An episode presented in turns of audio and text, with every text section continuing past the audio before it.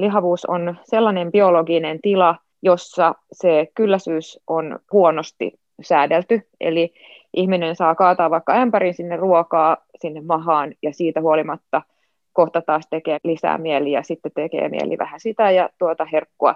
Ja tämä on nimenomaan se biologinen ongelma. Tulevaisuuden lääketiedettä.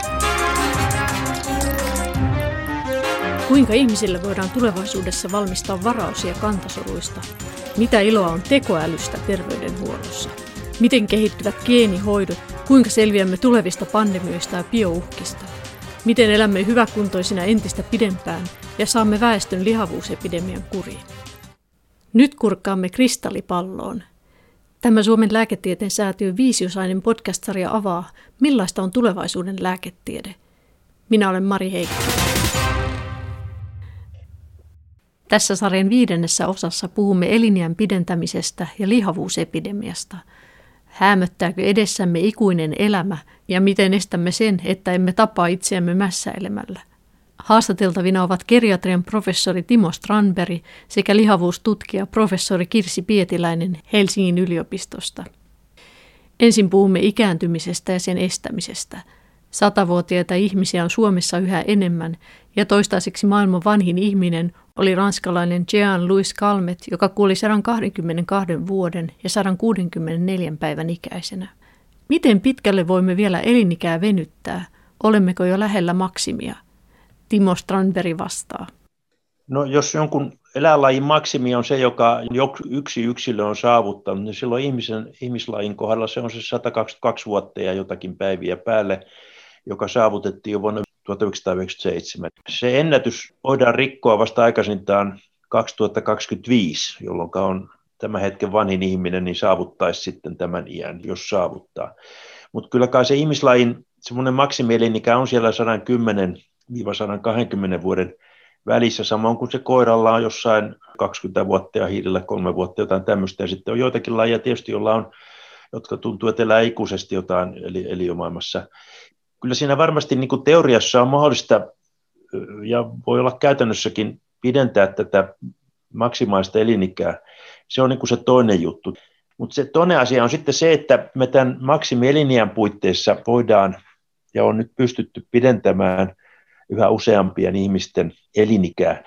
Tämä on niin kuin se toinen puoli, että nämä usein menee vähän sekaisin. Nyt on laskettu jo aikanaan 2000-luvun alussa jos ajatellaan tämmöistä 50 naista, joka, joka nyt sitten päälle 30 vuotta keskimäärin elää vielä sen 50 jälkeen, niin kuinka paljon se pitenisi se elinikä keskimäärin, jos esimerkiksi sydäntaudit poistettaisiin tai syöpä poistettaisiin ihan kokonaan tai diabetes poistettaisiin, aivohalvaukset poistettaisiin, niin ei siinä loppujen hirveän paljon kuitenkin siinä jää tässä alle sadan vuoden. Sitten jos halutaan niin tämmöinen todella loikka tehdä tässä elinjään pitenemisessä, niin sitten meidän täytyy pystyä vaikuttamaan näihin vanhenemisen mekanismeihin, jotka on tietysti ihmislajin ja ihmisen kohdalla hyvin monimutkaisia, koska siellä liikutaan ei pelkästään solutasolla, vaan kudostasolla ja sitten tämän yksilön tasolla. Ja, vanheneminen, se on niin monen tekijän ja monen keinin summa. Tässä on ollut semmoinen jonkinnäköinen dogma, että vanhenemista yksi neljäsosa on geeneistä ja kolme neljäsosa on elintavoista ja elinympäristöstä kiinni. Ja tämä kylläkin hyvinkin pitää paikkansa sinne niihin ikiin asti, mitä tällä hetkellä se saavutetaan, eli se 8-90 vuoteen asti. Mutta sitten kun ruvetaan puhumaan siitä, että miten saavutetaan, miksi jos sadan vuoden ikä tai yli sadan vuoden ikä tai sadan, yli sadan kymmenen vuoden ikä, puhutaan tämmöistä supersatavuotiaista, niin siellä kyllä tämä geenien merkitys korostuu. Ei nyt puhuta yhdestä geenistä, ei ole vanhenemisgeeniä eikä tämmöistä kahtakaan, vaan, vaan enemmän tästä geenipaletista, joka sitten täytyy olla otollinen. Totta kai sinne täytyy sitten toteutua myös hyvä tuuri, eli ei sitten jää 109-vuotiaana auton alle tai kaadu ja loukkaa itseään siinä pahasti, taikka, taikka sitten tietysti nämä elintavatkin vaikuttaa, että ylipäänsä päästään sitten johonkin, mutta se genien vaikutus joka tapauksessa korostuu sitten sinne, mitä mennään näihin tosi vanhoihin yksilöihin. No jos ajatellaan nyt sitä, että haluttaisiin nostaa kaikkien ihmisten elinikä siihen lähelle sitä maksimiaan. Siihen me varmaan meillä ne keinot on tietyssä mielessä tiedossa, eli meillä on nämä tunnetut terveet elintavat ja sitten sairauksien hyvä hoito ja riittävän aikaisin aloitettu hoito ja ennaltaehkäisy ja nämä, millä sitä koko väestön sitä elinikää voidaan nostaa. Mutta sitten jos ajatellaan nyt sellaista niin kuin mielenkiintoista bio gerontologista näkökulmaa, missä pyritään sitten nostamaan sitä maksimia, ihmislajin maksimielinikää, niin siinäkin on paljon puhuttu kaikenlaisia keinoja. Varmaan semmoinen, mikä kaikki on kuullut, on se kalorirajoitus. Jos lähdetään siitä liikkeelle, niin mitä nyt oikeasti tiedetään siitä? Hiirillä on pystytty nostamaan elinikää, mutta tiedetäänkö siitä ihmisillä ja onko se mahdollista toteuttaa? Tämä kalorirajoituksen merkitys on havaittu jo 30-luvulla, eli tämä on niin vanha metodi. Edelleenkin se on oikeastaan ainoa semmoinen osoitettu metodi tietyillä koeläimillä, jossa oikeasti pystytään sitä maksimilajin elinikää pidettämään. Tässäkin nyt on ollut vähän erilaisia näkökohtia. Jotkut on sitten väittänyt, että miten siinä, onko se tosiaan näin, mutta kyllä mä itse uskon, että siinä todella on mahdollisuuksia. Ja siinä on tavallaan tämmöinen idea, että siinä pannaan elimistö, laitetaan niin säästöliekille. Se on vähän sama juttu, että jos ajetaan hiljempaa, niin bensa kestää pitempään, tai, tai poltetaan jotain pienemmällä liekillä, niin, niin polttoaine kestää pitempään. Siinä on vähän sama juttu.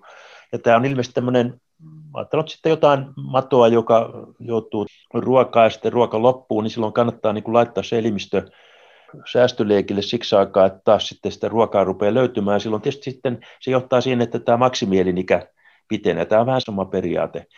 Ihmisillähän tätä ei ole mitenkään osoitettu ja se on aika lailla vaikeatakin, niin kuin hyvin voi ymmärtää, että siinä vaadittaisiin mahdottoman pitkiä seuranta-aikoja. On tiettyjä tämmöisiä epäsuoria osoituksia, että kun on sitten tiettyjä toimenpiteitä tehty ja on kalorimäärää rajoitettu ja vähennetty, niin tietyt tämmöiset biomarkkerit, biomerkkiaineet, jotka liittyy tämmöiseen ikääntymiseen, niin niissä on tullut suotusta tulosta, mutta ei se vielä todista sitä, että todellakin se saataisiin niitä 150-vuotiaita ihmisiä tällä menetelmällä. Ja siinä on sitten, niin kuin voi hyvin ymmärtää, tiettyjä ongelmia, miten tämmöistä sitten pystyttäisiin pitämään. No nyt tota, muutamia tämmöisiä maailmalta esimerkkejä tähän, että voisi vetää esimerkiksi nämä okinavalaiset, joiden keskiässä heidän ruokavaliotaan ja elintapojaan tutkittiin hyvin tarkkaan amerikkalaisten toimista, siis 450-luvun vaihteessa. Ja silloin todettiin, että heillä heidän ruoan kalorimäärä oli noin 10 prosenttia pienempi kuin muilla japanilaisilla. Okinawahan yksi Japanin saarista. Jo vuosikymmeniä on maailmanlaajuisesti ihmetelty Japanin Okinavan saaren asukkaiden hyvää kuntoa ja pitkäikäisyyttä. Satavuotiaiksi eläneitä on ylivoimaisesti enemmän kuin missään muualla. Tätä on kuvattu terveysihmeenä ja sieltä on etsitty elämän eliksiiriä. Poikkeuksellisen korkean eliniän syyksi on arveltu muun muassa yhteisöllisyyttä, perimää ja kohtuu syömistä, joka on kuulunut kansallisiin hyveisiin. Tapana on ollut, että syödään vain 80 prosenttia kylläisyydestä. Timo Strandberg kertoo. He tekivät maatöitä ja liikkuvat hyvin paljon ja se ruokavalio oli sitten tämmöistä bataattipohjasta ja hiilihydraattipohjasta ja ravinne rikasta. Ja kun heitä on tutkittu myöhemmin näitä 50-luvun keski-ikäisiä, niin on sitten havaittu, että ne on erittäin terveitä, pysyneet sitten vanhaan, hyvinkin vanhaan ikään. Ja myös tämmöiset elitasosyövät, rintasyöpää ja eturhaussyöpää on heillä vähemmän. Onko se se kalorirajoitus siinä sitten syynä? Toisaalta sillä voi tietysti olla, okinalaiset on, on tämmöistä vähän, vähän geneettisesti erilaista kuin, kuin muut japanilaiset, eli tokihan siellä voi olla sitten jotain rikastumaa tämmöisissä edullisissa geeni, yhdistelmissäkin taustalla. No sitten on muitakin tämmöisiä paikkoja maailmassa, jossa on vastaavanlaisia enemmän terveisiin elämäntapoihin liittyviä väestöjä, joissa, tai väestöryhmiä, joilla, jotka elävät ainakin sitten ter, terveempänä vanhoiksi. No sitten on, no tätä nyt on käytetty tämä Kuupan esimerkki 90-luvulla, kun Neuvostoliitto romahti ja Kuupa joutui taloudelliseen ahdinkoon, ja siellä sitten muun muassa polttoaine väheni ja, ja niin edelleen, ja jouduttiin sitten liikekannalle hyvin paljon liikkumaan jalkasiomilla lihaksilla, ja toisaalta sitten myös ruokamäärät vähenivät, siellä tuli tämmöinen kalorirajoitus niin kansallisella tasolla, ja kyllä siellä, no siellä tietysti lihavuus väheni aika nopeasti, diabetes väheni ja sitten pienellä viiveellä myös sydän- ja verisuonitaudit väheni, jolloin voisi kuvitella, että he eläisivät pitempään. Ei tästäkään taas ole todisteita siitä, että kuupalaiset eläisivät nyt sitten todennäköisemmin yli 120-vuotiaaksi. Sitä jo. Ja toisaalta siellä muuttui sitten taas elintaso nousi, niin sitten tämä rupesi taas tietysti paino nousemaan ja diabetesta tulemaan sen myötä ja verisuonen valtimotautia ilmaantumaan. No sitten on tässä puuttu, että entäs sitten anoreksia, että miten se, no, no se, se, on taas erikoistapaus ja, ja siinähän yleensä on sitten kyllä puutostiloja ja, ja muuta, että se on niin kuin hyvin tämmöinen epäterveinen tila, että, että, että sitä ei voi käyttää tässä nyt semmoisena vastaesimerkkinä, että anoreksiahan nyt ei ole mikään terveellinen Ilmeisesti noissa tutkimuksissa on esimerkiksi semmoinen havainto, semmoinen niin keskimääräinen havainto, että koeläimet elää noin kolmanneksen pidempään, kun Joo, niiden jo. kalorisaatio vähennetään se 30 prosenttia. Mutta sitten no, siinä, oli, siinä on usein ollut se, että ne, niistä tulee velttoja eikä ne lisäänny. Joo, siis tämmöinen anabolinen energiaa lisäävä tila, niin se lisää tätä vanhenemis- ja, ja sitten taas tämmöinen kataponnen, eli, eli hävittävä tila niin kuin pidentää sitä ikääntymistä, ja siihen liittyy sitten myös se, että, että tämä lisääntyminen, joo, tämä on niin kuin, tässä on niin kuin monta puolta, ehkä se on tässäkin sitten se, se on nollasumma peli, että jos johonkin satsataan, niin sitten joku toinen jää vähemmällä. No sitten on puhuttu näistä tämmöisistä kalorirajoitteista, ruokavalioita imitoivista lääkkeistä, eli semmoisista lääkkeistä, jotka vaikuttaisi vähän niin kuin elimistö olisi kalorirajoituksella, mutta silti söisi normaalisti. Ja tällaisia aineita on esimerkiksi, tuosta ei puhuttu vuosikausia ihmeaineena tästä reseveratrolista, mitä on punaviinissä ja viinirypäleissä ja tämmöisissä, niin tota, siinäkin ilmeisesti se ongelma on, että vaikka saataisiin eläinkokeessa hyviä tuloksia, niin ei niitä oikein sit suoraan voida ajatella, että kaikkia pitäisi suositella, että syöt paljon viinirypäleitä tai karpaloita tai jotain, niin sitten elinikä pitenee. Joo, se on aika haasteellista, koska se oli se yksi hiirityö, jota käytettiin tässä, kun annettiin resveratroja tämmöiselle lihavalle hiirelle, niin, jotka yleensä elää lyhyempään kuin nämä laajat hiiret, niin, niin sitten ne eli yhtä pitkään – mutta se resveratrolin määrä, joka lihavat hiiret sai, niin se vastasi semmoista määrää, mitä on 400 punaviinilasissa päivässä ihmisillä, että siinä, siinä tulee vähän vaikeuksia. Ehkä Voi tulla jotain ja muita haittoja sitten. Haittoja jo elinikä lyhenee muista syistä. Mutta tota, joo, tämä resveratroli oli, oli jossain vaiheessa kovastikin esillä, ja, mutta se on vähän niin kuin ehkä jäänyt katveeseen. Sehän perustuu tähän sirtuini, matkitaan niin kuin tätä kalorirajoitus, kalorirajoitusmimettejä. Kalorirajoitusmimeetit eli CR-mimeetit ovat yhdisteitä, joiden tarkoitus on vähentää kalorien saantia ilman, että syömistä tarvitsee vähentää tai tulee puutosoireita.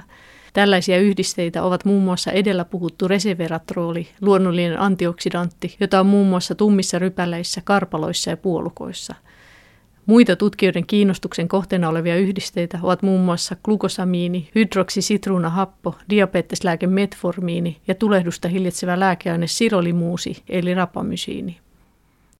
En mä sitä epäile, että näistä jotain, jotain sovelluksia sitten jatkossa voi tulla, että jos katsotaan vähän pitemmälle tulevaisuuteen. No tuossa tulikin jo esiin nuo sirtuiinit, eli ne on tämmöisiä tietyn tyyppisiä entsyymejä, jotka sitten vaikuttaa ihmisen aineenvaihduntaan. Ja ne on muun muassa säätelee tuota mitokondrioiden toimintaa, eli solujen energia tehtaiden toimintaa. Miten niistä, onko ne nyt sitten sellainen yksi keskeinen tutkimusalue tässä biokerontologiassa?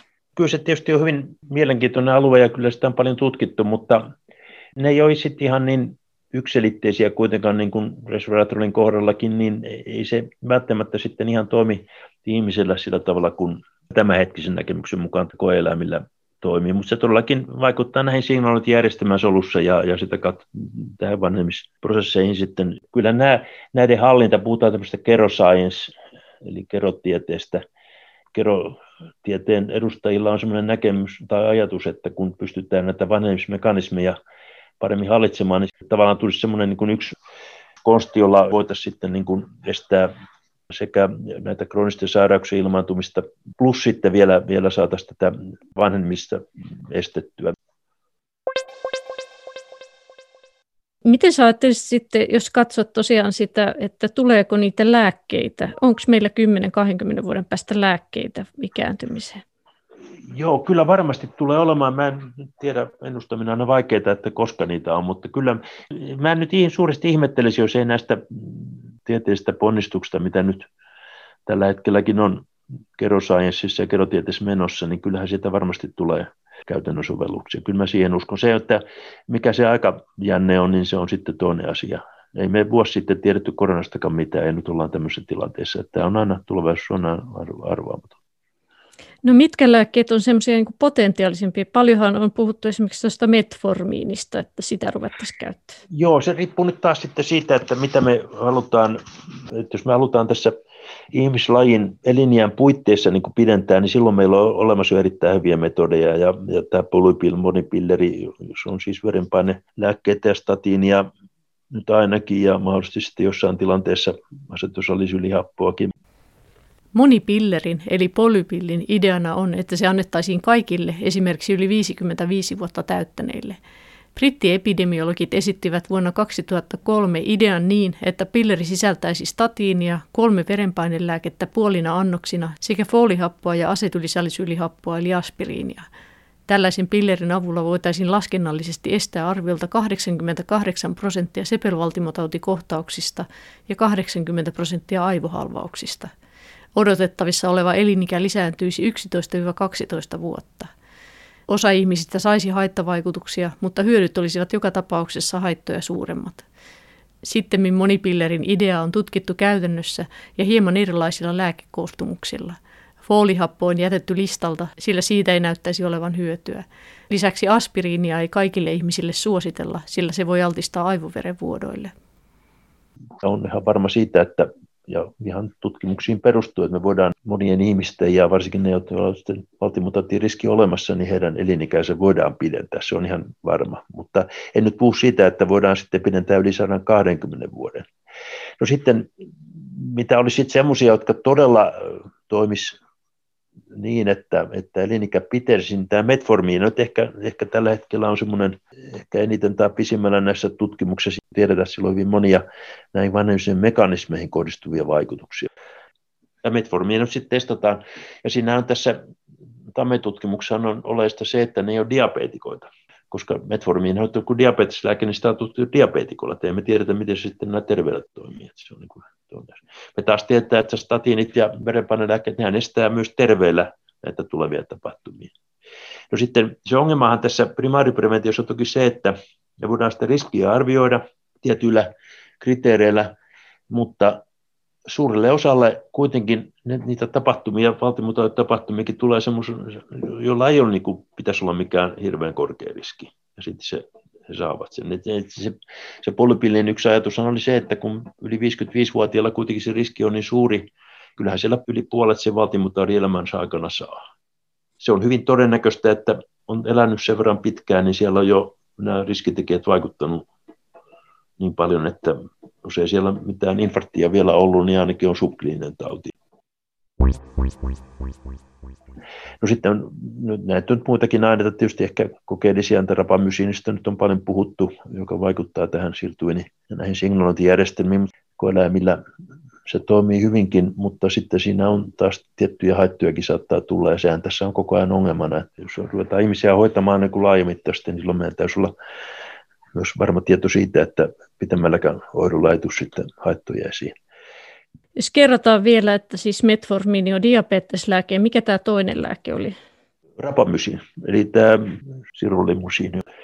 Käytetään näissä lääkestenteissä, kun näitä sepevaltimoita laajennetaan, niin siinä on tämmöinen lääke siinä metalliputkessa tai putkessa mukana, joka sitten estää tämmöistä haitallista kasvua siellä suonen seinämässä, että se pysyisi paremmin auki se vaikuttaa tähän, että estää tätä tiettyä signaaltireittiä ja sitä kautta sitten pitäisi elä, elinikää pidentää, mutta sitten tämä voi liittyä, kun ruvetaan hoitamaan enemmän ihmisiä tämmöisellä, niin siinä voi tulla sitten semmoisia haittavaikutuksia, jotka taas estää sen käytön. Jos ajatellaan lääketiedettä yleensä, niin siinähän haasteena on ylipäätään se, että ne tutkimusajat on pitkät, mutta tässä se on vielä extreme haaste. Jos okay, pitäisi on, tutkia se 120 vuotta, niin ei sellaista niin. pystytä ihmisen tutkijan niin. elinikänä ei pystytä tekemään tämmöisiä tutkimuksia. Ensin, ensin pitäisi keksiä semmoinen tapa, millä tämmöinen tutkimus pystytään toteuttamaan. No tietysti onhan meillä tämmöisiä surrokaatti- tai tämmöisiä niin kuin päätetapahtumia, joista nyt voidaan tietysti päätellä yhtä ja toista, mutta nämä ei ole ihan yksi yhteen, että se, että esimerkiksi annetaan verensokeria, niin sehän ei välttämättä tarkoita sitä, että me pystytään sitten sillä perusteella estämään myös sydän- ja verisuonisairauksia, vaikka diabetiksen hoidolla niitä periaatteessa pitäisi estää. Jos ajatellaan tätä elinien pidentämistä, niin tämä on sille semmoinen suotuisa alue, että kaikkihan haluaa omaa elinikäänsä lisätä ja paljon on tutkimuksia sitten näistä kaikenlaisista lisäravinteista ja antioksidanteista ja kaikesta mahdollisesta, niin onko täällä nyt sitten jotain oikeata tutkimusnäyttöä jostakin? Mitä sinä esimerkiksi ottaisit, jos haluaisit elä, elinikäsi pidentää? No kyllä, kyllä mä oikeastaan näen, että tämä kohonnut verenpaine on yksittäistekijöistä kaikkein tärkein niin kuin toimintakyvyn ja pitkän elämän kannalta. Eli verenpaine kannattaa pitää normaalina, jos ei se muuten pysy, niin sitten sitä kannattaa lääkitä, se on niin kuin selvä. Ja ylipäänsä nämä valtimotautien riskitekijät, kolesterolihoito, liikunnat ja, ja, ja muut, niin ne on, ne on semmoisia, mitä kannattaa ensisijaisesti noudattaa. Sitten muuten välttää erilaisia puutostiloja totta kai. Ja tällä hetkellä oikeastaan tämmöistä niin kuin lisäravinteista tai vitamiinista on näyttöä muuta kuin D-vitamiinin kohdalla. Se on sitten eri asia tietysti, jos on jotain puutostilaa ja ruokavaliosta oikeasti jostain syystä on niin kuin huonompi, niin toki sitten joku monivitamiinipilleri voi olla ihan paikallaankin sen D-vitamiinin lisäksi, mutta mä en niin kuin tunne mitään semmoista kovaa näyttöä mistään lisäravinteista, että paljon järkevämpää on sitten tietysti hoitaa näitä keskeisiä riskitekijöitä kunnolla, välttää tupakointia tietysti ja, ja liikkua ja syödä monipuolisesti ja terveesti tämmöisten niin sanottujen virallisten ruokailusuositusten mukaan, niin se on kuitenkin se kaikkein kovin näyttö. Tämähän ei ole mikään tietysti uutinen eikä, eikä mikään uusi asia. Mutta mä en nyt usko, että nämä on tästä hirveän äkkiä muuttumassa. Kyllä nämä keskeiset riskitekijät on ne, mikä edelleenkin pitää paikkansa ja joihin kannattaa panostaa. Niin, mä itsekin nyt, en mä mitään ylimääräisiä käytä, mutta kohdan nämä riskitekijät hallitsen ne. No mennään sitten siihen vielä enemmän skifiin. On voimakas liikehdintä ollut jo useamman kymmenen vuotta, jossa tarkoitus on ihmisen elinikää, kertakaikkisesti sitä maksimielinikää pidentää loputtomasti. Eli puhutaan ihan kuolemattomuudesta. Ajatus on se, että kun tulee vikoja, niin sitten hoidetaan, eli on kantasolut, jotka hoitaa sitten vaurioituneet solut, korvataan niillä, sitten on geeniterapiaa, voidaan käyttää solujen parantamiseen. Ja sitten voidaan hormoniterapioiden avulla korjata jotain ikääntymisen haittoja. Ja sitten voidaan niitä vaurioita jotain nanorobotteja ja kaikkea vastaavaa, millä voidaan niitä vaurioita korjata. Ja tässä on itse asiassa semmoinen, itsekin olen haastatellut tämmöistä Opreo de Greita, tämmöistä brittitutkijaa, joka on kovasti ollut tämän ikuisen elämän ajatuksen taustalla, niin mitä sille liikehdinnälle nyt kuuluu ja, ja onko näköpiirissä, että ikuinen elämä tulee? Joo, tämä varmasti on olemassa ihan, tuskin tämä liike on mihinkään hävinnyt ymmärtääkseni, ja eihän tämä tämmöinen anti-aging, eli, eli vanhenemisen esto, niin, niin sehän on ajatuksena niin vanha varmaan kuin ihminen on, on ajatellut, että tämmöinen ikuisen elämän, tai ikuista elämää ei pitäisi koskaan toivoa, jos hyvä haltija sattuu vastaan, niin pitäisi olla se ikuinen nuoruus, jota pitäisi toivoa, koska, koska sitten jos toivotaan ikuista elämää ja vedetäänkin sitten niin kuin siinä huonossa toimintakyvyn vaiheessa se ikuisuus, niin se ei ehkä ole kauhean kivaa, niin kuin aikanaan Kulliveriretkis kirjassa oli, oli tämmöinen paikka kuvattu.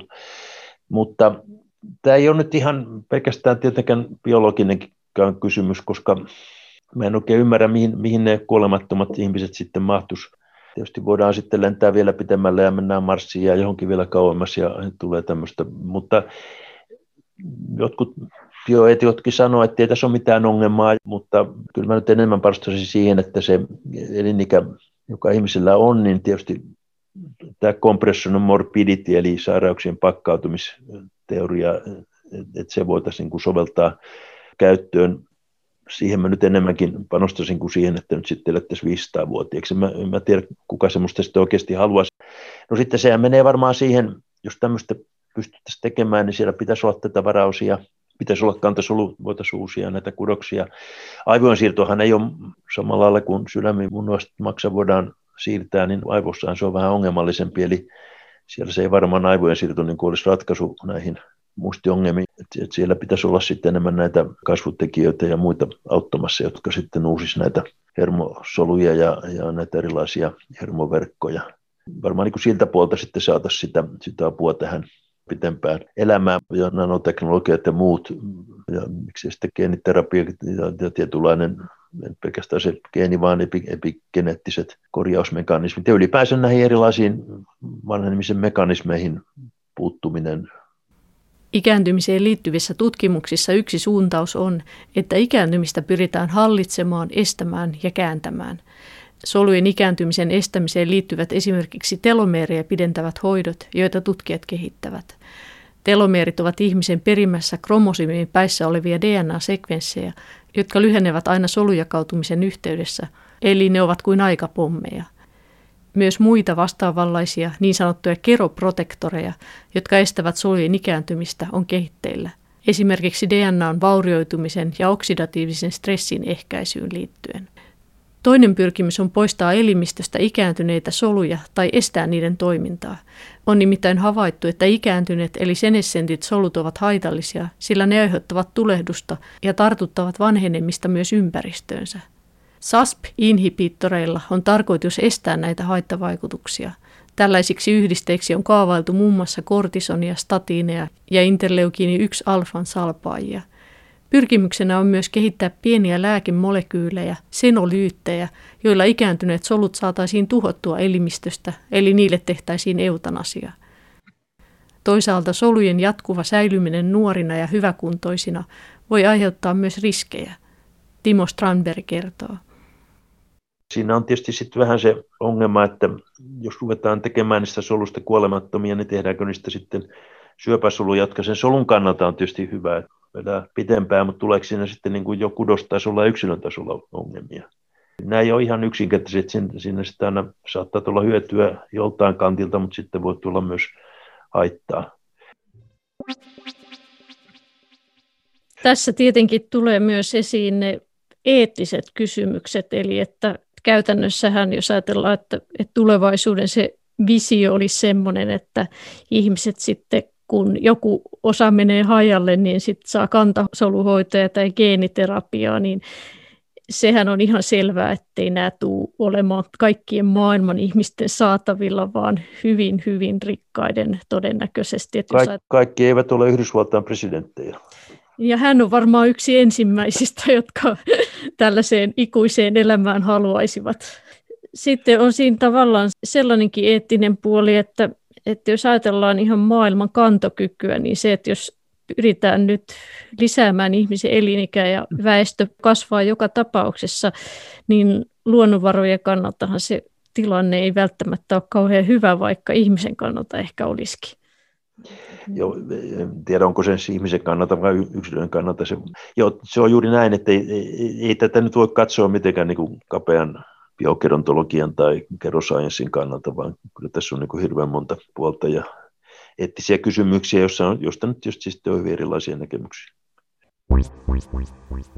Palataan vielä hetkeksi aiemmin mainittuun teoriaan sairauksien pakkautumisesta – sen esitti vuonna 1980 New England Journal of Medicine-lehdessä yhdysvaltalaistutkija James Rees.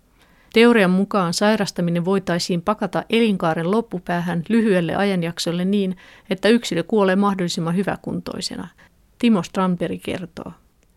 Hänellä on se ajatus, että yksinkertaisesti mahdollistetaan pakata tämmöinen toimintakyvyn heikentyminen sinne ihan elinkaaren loppupäähän – No silloin vuonna 80 se, oli, se liikkui siellä 80-85 vuoden vaiheella se ajateltiin, että se perälauta tulee suurimmalla osalla vastaan. No nyt tässä on tapahtunut, tässä on tullut aina semmoinen puolitoista, mitä se on, kaksi vuotta tullut lisää tähän keskimääräiseen elinikään, eli, eli nyt ollaan sitten tilanteessa, jossa useampi elää 90-vuotiaaksi ja yli 90-vuotiaaksi.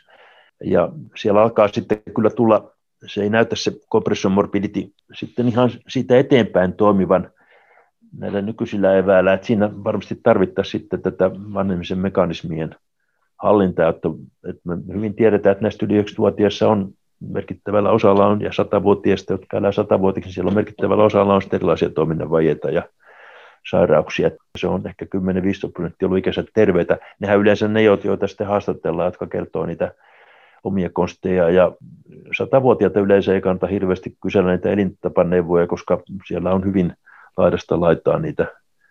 Siellä osa väittää tupakoineensa esimerkiksi ikänsä ja tämmöistä, joka ei, ei varmasti suurella osalla ihmisiä, jos sitä ruvetaan toteuttamaan, niin ei varmista sadan vuoden ikää. Mutta tämä compression morbidity-idea on, on tutkittu näitä supersatavuotiaita ja kyllä se näyttäisi siellä pitävän paikkansa. Ne, jotka todella sinne elää, niin heillä on myös sitten hyvin lyhyt aika sitä semmoista rainasta vaihetta. Näin se näyttäisi olevan. Eli mä uskon, että on ihan, ihan mahdollista, mutta sitten taas sitä sairauksien pakkautumisteoriaa vastaan on sitten tietysti tämä lihavuusepidemia ja mä veikkaan, että tätä menoa niin tullaan näkemään jatkossa ennemminkin se tilanne, että tämä toimintakyvyn heikentymisen jakso tulee pitenemään valitettavasti, jollei sitten näitä aikaisempia ehkäisytoimenpiteitä saada kuntoon. Tästä onkin hyvä jatkaa lihavuustutkija Kirsi Pietiläisen puheille. Miten lihavuutta oikein voitaisiin ehkäistä?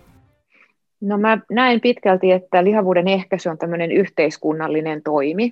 Terveydenhuoltoa tietysti perinteisesti ajatellaan tässä lihavuuden yhteydessä, mutta itse asiassa tässä lihavuuden ehkäisymielessä paljon tärkeämpää on kaupunkisuunnittelu, liikuntapaikkojen suunnittelu, kauppojen tämä valikoima, erilaiset hintatekniset asiat, verotus, miten meitä ohjaillaan näissä asioissa, mitä valtiovalta haluaa, että me tehdään oman terveytemme hyväksi. Sitten on koulut, neuvolat, päivähoito ja kaikki tällainen on siis sitä, missä lihavuuden ehkäisyn toimia tarvitaan.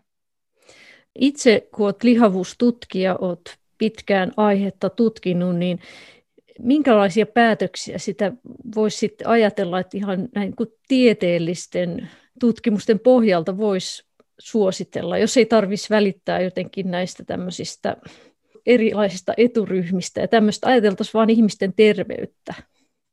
No mun mielestä on hirveän hyviä esimerkkejä olemassa maailmalla ja sitten myöskin Suomessa, että miten asiat on viety hyvällä tavalla eteenpäin. Tuolla Seinäjoen seudulla esimerkiksi on ollut erittäin hyvää toimintaa sen suhteen, että lihavuuden ehkäisyä on siellä kohdennettu erityisesti lapsiin ja nuoriin, ja niillä on ollut ihan näkyviä vaikutuksia. Mutta siihen on tarvittu silloin hyvät kunnanjohtajat, hyvät päättäjät ja semmoinen yhteistyö, mitä tehdään siellä paikallisesti. Eli siinä on mukana jokainen kauppias, jokainen uimahalli, jokainen koulu, jokainen kuntalainen. Mutta sitten kun se on tehty, niin sillä on hirveän hyviä vaikutuksia. Jos puhutaan lapsista, niin lapset itse on mukana siinä. Esimerkiksi tämmöisiä on ollut tämmöisiä tosi hauskoja tempauksia, joissa lapset on vaikka piirtänyt terveellistä ruokaa ja sitten sitä on laitettu esille sinne lähikaupan seinille ja sitten kun ne menee sitten siitä vihanneshyllyn ohi, niin ne näkee siinä sen oman piirustuksensa ja tämän tyyppisiä ihan pieniäkin asioita, mutta ne voi sitten kuitenkin poikia paljon, kun näitä on niin kuin laajamittaisesti mietitty. Sitten on paljon muista maista hyviä esimerkkejä siitä, miten esimerkiksi sokeriverolla on saatu muokattua ihmisten tottumuksia tai helpottamalla verotusta terveelliseksi katsotuissa elintarvikkeissa. Mutta on ollut vähän vastatuulessa EU-ssa Mä olen sen verran ymmärtänyt, että tässä on niin tämmöisiä vastavoimia, jotka sitten sanovat, että tällaisten epäterveellisten ruokien verotus ei ole mahdollista, koska silloin se on sitten epäreilua jotain toista ruokaa kohtaan. Mutta mä uskon, että näissä kyllä päästäisiin eteenpäin. Et, et meillä on paljon semmoisia toimia, joita ollaan tehty. On asetettu turvavyöpakko on asetettu pakolliseksi, että ravintoloissa ei tupakoida, on asetettu pakolliseksi, että oluttölkkejä tai muita houkuttelevia ei ole siinä kassalla, mutta makeiset siellä saa olla, siellä saa olla kaikki herkut alimmalla hyllyllä ja lasten nähtävissä. Et tämmöisiä rakenteellisia muutoksia, niin niitä kyllä pystyttäisiin paljon enemmänkin tekemään, jos meillä vaan se tahtotila näihin olisi. Pertti Mustajoki on paljon kirjoittanut tästä aiheesta, just näistä yhteiskunnallisista toimista. Ja yksi semmoinen asia on nämä paljousalennukset, että eihän oluttakaan saa myydä sillä tavoin, että myydään kolme tölkkiä kahden hinnalla. Että vähän niin kuin samaan tyyliin, että, että voitaisiin rajoittaa yksinkertaisesti näitä tämmöisiä, mitkä houkuttelee sitten ylimäärin ostamaan, tai sitten, että ne annoskoot, että on halvempaa ostaa valtava mega jätti super sipsipussi kuin sitten taas semmoinen pienen kokoinen. Eli tällaisilla yksinkertaisilla asioilla pystyttäisiin tekemään jo mm. aika paljon.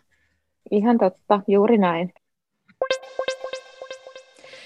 Jos ajatellaan viimeistä 10-20 vuotta, niin Suomen väestö on lihonut aika valtavaa vauhtia, niin onko siitä skenaariot, että jos tämä nykytahti jatkuu, niin että ollaanko me kohta, sanotaan 10-20 vuoden päästä kaikki tosi lihavia, ja mikä sitten, jos me pystytään tekemään jotain, niin mikä olisi se paras skenaari?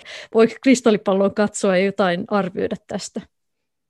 Mä luulen aivan ehdottomasti, että tämä tulee lisääntymään tämä lihavuusongelma sen takia, että nykyiset lihavat aikuiset, niin heistä vain osa on ollut ihan lapsesta asti lihavia, mutta nyt kun lasten lihavuus on niin voimakkaasti lisääntynyt ja sen pysyvyys on aika merkittävä, niin sieltä on vasta kasvamassa se sukupolvi, jotka on niin kuin aidosti siinä tämän kaltaisessa lihottavassa ympäristössä eläneet koko ikänsä, niin kuin me, me nyt täällä eletään. Et on ne ruudut ja on ne pelit ja on ne puhelimet ja, ja tota, sitten on, on se valtaisa kalorimäärä, joka noista supermarketeista vyöryy syliin. Niin tämä sukupolvi tulee aikuisikään vasta joidenkin vuosien tai kymmenen vuoden kuluttua. Eli täysin varmuudella se lihavuusongelma lisääntyy, etenkin jos ei tehdä yhtään mitään muuten kuin miten nyt on tehty. Mutta kaikistahan ei tokikaan lihavia varmasti tule edes siinä huippuskenaariossa sen takia, että on aina olemassa se ehkä geneettisesti suojassa oleva joukko, jotka niin kuin kerta kaikkiaan vaan välttyy siltä lihomiselta, vaikka suurin osa tokikin kylläkin on niin kuin näillä lihomiseen alttiilla geeneillä varustettu, etenkin Suomen kaltaisessa aika karussa maassa. Niin Suomessa on tosiaan ongelma se pitkä talvi, että sitten helposti, jos ihmiset jämähtää sisätiloihin ja ollaan lämpimissä sisätiloissa ja käytännössä ei huvita liikkua huonon sään vuoksi, niin se alttius on vielä ehkä suurempi kuin joissain maissa, missä se ilmasto on suotuisampi. Kyllä, ja sitten mä jollakin tavalla tapaan ajatella myös niin, että jotta täällä näissä kurjissa oloissa ja se Routasen maan keskeltä on niitä nauriita kaivettu vuosisatojen ja vuosituhansien varrelta, niin tänne on ollut pakko rikastua semmoinen porukka, jolla on ne lihomiseen taipuvaiset geenit. Ja sitten taas tuolla Etelä-Euroopassa, niin se on ollut niin paljon helpompaa se elämä, että siellä on varmaan selvinneet sitten tämmöiset vähän enempi hukkaputketkin, jotka ei täällä meidän oloissa sitten enää ole tavallaan pärjänneet. Sitten jos mennään ihan tämmöisiin enemmän niin kuin fysiologisiin tai lääketieteellisiin keinoihin sitten tämän lihavuuden suhteen, niin paljon on puhuttu viime aikoina esimerkiksi suolistomikrobien roolista ja, ja on jo tehty maailmalla näitä ulosteen siirtoja, että on siirretty laihan ihmisen elimistöstä bakteereja lihavan ihmisen elimistöön ja ehkä välillä saatu ihan hyviäkin tuloksia, niin miten sä näkisit, että jos taas pitää katsoa sinne kristallipalloon, niin miten joskus 10-20 vuoden päästä, niin onko se mahdollista, että meillä on ihan käytössä tämmöisiä esimerkiksi joko probiootteja tai sitten ulosteen siirtoja, joilla voidaan sitten estää tätä lihomista? Mä luulen, että tulevien vuosikymmenien aikana päästään erityisesti sellaisessa asiassa eteenpäin, että hoidot yksilöllistyy. Ja me niin kuin ensin hahmotetaan, että mikä on se kullakin yksilöllä se häiriön tila tai mistä nimenomaisessa asiassa se häiriö on. Ja sitten aletaan hoitaa sitä häiriötä, koska tällä hetkellä tilanne on lähinnä sellainen, että lihavuuden hoidossa pätee tämmöinen one size fits all, eli kaikille sama dietti, kaikille sama lihavuusleikkaus, kaikille sama lihavuuslääke. Eli puuttuu vielä se semmoinen yksilöllistäminen siitä hoidosta. Se on tämän meidän omankin tutkimuksen se keskeinen asia, että me pyritään siihen, että pikkuhiljaa ymmärretään sitä yksilöllistä variaatiota, joka siellä taustalla on, ja sitten kun se hoito kohdennetaan niihin kunkin ihmisen omiin seikkoihin, niin silloin siitä tulee paljon parempi siitä lopputuloksesta myöskin.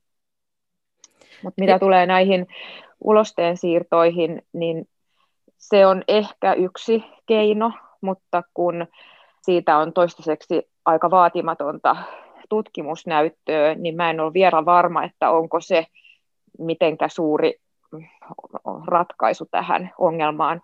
Ainakin se on hirvittävän epämukavaa, jos mietitään, että sitä ulostetta siirretään letkulla suun kautta. Ja sitten semmoinen asia, että se mikrobistohan on täysin peilikuva siitä ruuasta, mitä syödään. Eli mieluummin siitä suusta nyt minun mielestäni sitä ruokaa, sitä hyvää ruokaa pitäisi pistää kuin sitä hyvää ulostetta, koska sillä hyvällä ruualla saa aikaiseksi luultavasti todella paljon hyviä mikrobimuutoksia, mutta sillä hyvällä ruoalla saa samanaikaisesti aikaiseksi paljon muita hyviä vaikutuksia. Eli kudosten, joista tarkoitan nyt esimerkiksi maksaalihasta, rasvakudosta, aivoja, sydäntä, verisuonistoa, kaikkea tämmöistä. Kun me syödään hyvää ruokaa, sieltä tulee hyviä ravintoaineita, vitamiineja, hyödyllisiä proteiineja, hyödyllisiä hyviä rasvahappoja, niin siitä ruuasta nämä kudokset hyötyy sen lisäksi, että ne hyvät mikrobit siellä suolistossa hyötyy siitä hyvästä ruuasta. Nythän tutkitaan myös sitä, että voitaisiko siihen aivojen kylläisyyden tunteeseen, kun on näitä kylläisyyshormoneja, leptiinejä ja vastaavia, niihin vaikuttaa, niin miten joskus 10-20 vuoden päästä, niin voisiko ajatella, että meillä olisikin lääke sitten, joka vaikuttaa siihen kylläisyyden tunteeseen. Niitähän joitain on, miten sä näkisit, onko sillä saralla tulossa uutta? No meillähän on nyt kaksi lihavuuslääkettä käytössä, jotka on kohtuullisen uusia, jotka molemmat nimenomaan vaikuttaa siihen kylläisyyteen. Ja koska se kylläisyyden säätelyjärjestelmä on se häiriintynyt osa siitä, joka lihavuuden aikaan saa, niin se on mun mielestä se täysin keskeinen hoitomuoto myöskin on se kylläisyyden parantaminen. Eli mun mielestä lihavuus on sellainen biologinen tila, jossa se kylläisyys on huonosti säädelty. Eli ihminen saa kaataa vaikka ämpärin sinne ruokaa, sinne mahaan, ja siitä huolimatta kohta taas tekee lisää mieli ja sitten tekee mieli vähän sitä ja tuota herkkua.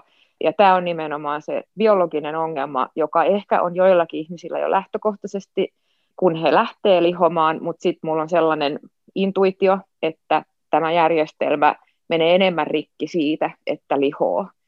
Et sen takia lihavien ihmisten on niin vaikeaa olla vaan syömättä, koska ei heidän aivoissaan se kylläisyys muodostuu niin heikosti.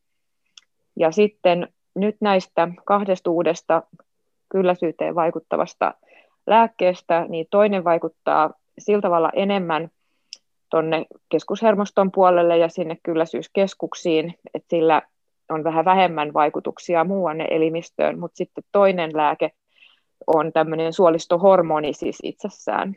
Et nyt kun on paljon puhuttu tästä suoliston hyvistä vaikutuksista, niin se yksi hyvä vaikutus on se, että kun ihminen syö, niin sieltä erittyy suolistohormoneja.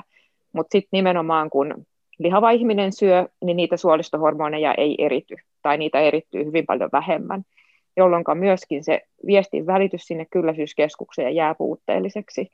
Ja silloin sille ihmiselle jää nälkä, ja hän ei voi sille yhtään mitään. että sitä ei niin kuin selkärankaa suoristamalla tai ryhdistäytymällä, niin sitä kylläisyysjärjestelmää ei itse pysty korjaamaan luultavasti kovinkaan paljon. Niin sen takia sitten nämä uudet kylläisyyttä tukevat lääkehoidot on tosi keskeisessä asemassa. Ja niistä ainakin tämä pistettävä suolistohormoni matkii oikeastaan hyvin pitkälti lihavuusleikkauksen vaikutuksia, koska lihavuusleikkauksessa myös sen suoliston uudelleenorganisoinnilla saadaan se suolistohormonien pitoisuus kasvamaan ja näin se kylläisyys sitten muodostuu helpommin. No, onko näköpiirissä, että näiden lääkkeiden käyttö sitten lisääntyy tulevaisuudessa, että se lihavusleikkaus ei välttämättä sitten ole tarpeen, jos pystytään ajoissa puuttumaan siihen lihomiseen? Lihavuuslääkkeissä on sellainen asia, että niiden käytön tokikin soisi lisääntyvän huomattavasti. Niiden keskeinen jarrutekijä siinä lisääntymisessä on se hinta. Ne on kohtuullisen arvokkaita ja sitten tällä hetkellä Kela ei myönnä mitään korvattavuutta näille lääkkeille.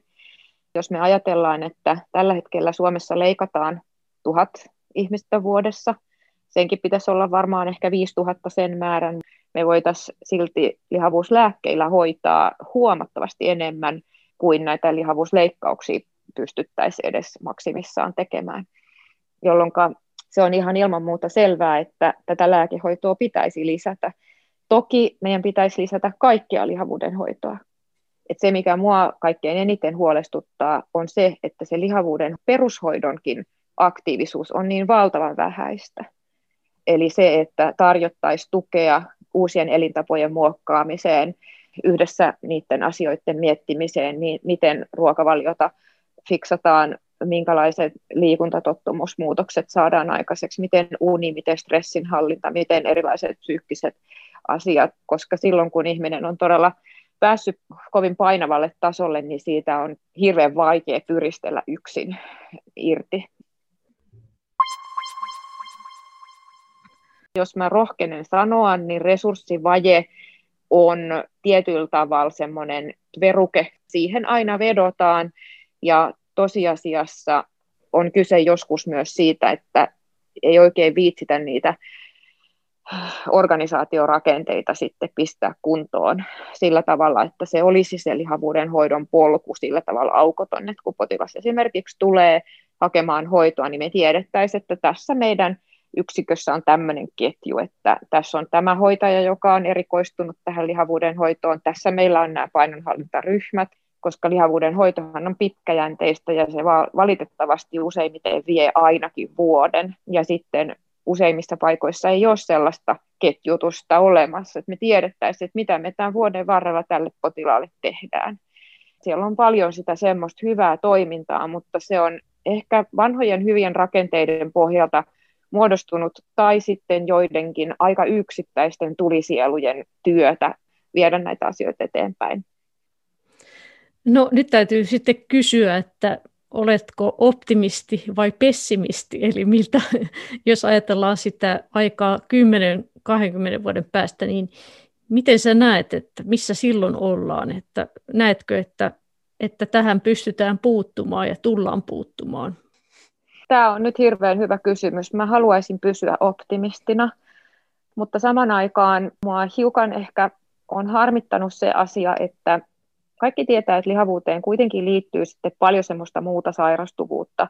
Sitten kun on tyypin 2 diabetes tai verenpainetauti tai sydäntauti tai rasvamaksa tai polveton operaatiota vaille tai on masennusta tai on sellaista muuta haittaa, johon lihavuus selvästi vaikuttaa niin, että siitä on tullut jo jollain tavalla invalidisoiva tila osittain. Niin sitten me yhäkin tehdään siten, että me hoidetaan ja me yritetään hoitaa näitä liitännäissairauksia yhtä kerrallaan. Ja sitten kun tilanne on päästetty siihen tilaan asti, niin sitten taas on, on paljon vaikeampi puuttua siihen itse lihavuuteenkin. Sen sijaan, että terveydenhuolto olisi ajoissa panostanut vielä terveeseen ihmiseen, jolla on kuitenkin ylipainoa, mutta joka ei ole vielä saanut näitä hänen terveyttään uhkaavia tiloja. Mutta ajatellaan, että meillä ei ole resursseja siihen, mutta sitten meillä on pakko olla resursseja siihen lopputilanteen hoitamiseen kuitenkin lihavuuden hoitamattomuus on lyhyellä tähtäimellä hirveän halpaa, kun siihen ei tarvitse pistää ollenkaan resursseja. Mutta se on lopputulos on hirveän kallis, koska niitä sairauden tiloja, joita lihavuus potentiaalisesti lisää, niin niitä on niin paljon. Mä tavallaan toivoisin, että meidän maailmantila kohentuisi niin paljon, että meillä olisi niitä resursseja panostaa sinne vähän varhaisempaankin vaiheeseen. Ja sitten mä toivon todellakin, että asenneilmapiiri kohentuu niin kuin täysin virheettömäksi niin, että lihavuuteen ei enää liity semmoista stigmaa eikä häpeäleimaa, että lihavuus olisi jollain tavalla itse aiheutettu tila, siihen ei tarvitse terveydenhuollon puuttua, koska mitä ovat syöneet itsensä liian painaviksi. Että sehän ratkeaa sillä, että rupeaa vaan syömään vähemmän ja liikkumaan enemmän. Ja mä toivon, että tämän kaiken hoitamattomuuden taustalla ei ole asenneongelma, eikä ole kyse siitä, että ajateltaisiin, että lihavuuden voi jokainen potilas itse korjata. Mä toivon, että jos sitä vielä on, niin se vähintäänkin se korjaantuu, koska vasta sitten, kun me ymmärretään, että on kyse juuri tästä biologisesta tilasta, jota se potilas ei ole itse valinnut, ja sitten kun siihen liittyy niin hirveän voimakas biologinen taipumus, niin siihen silloin täytyy saada myös lääketieteellistä apua.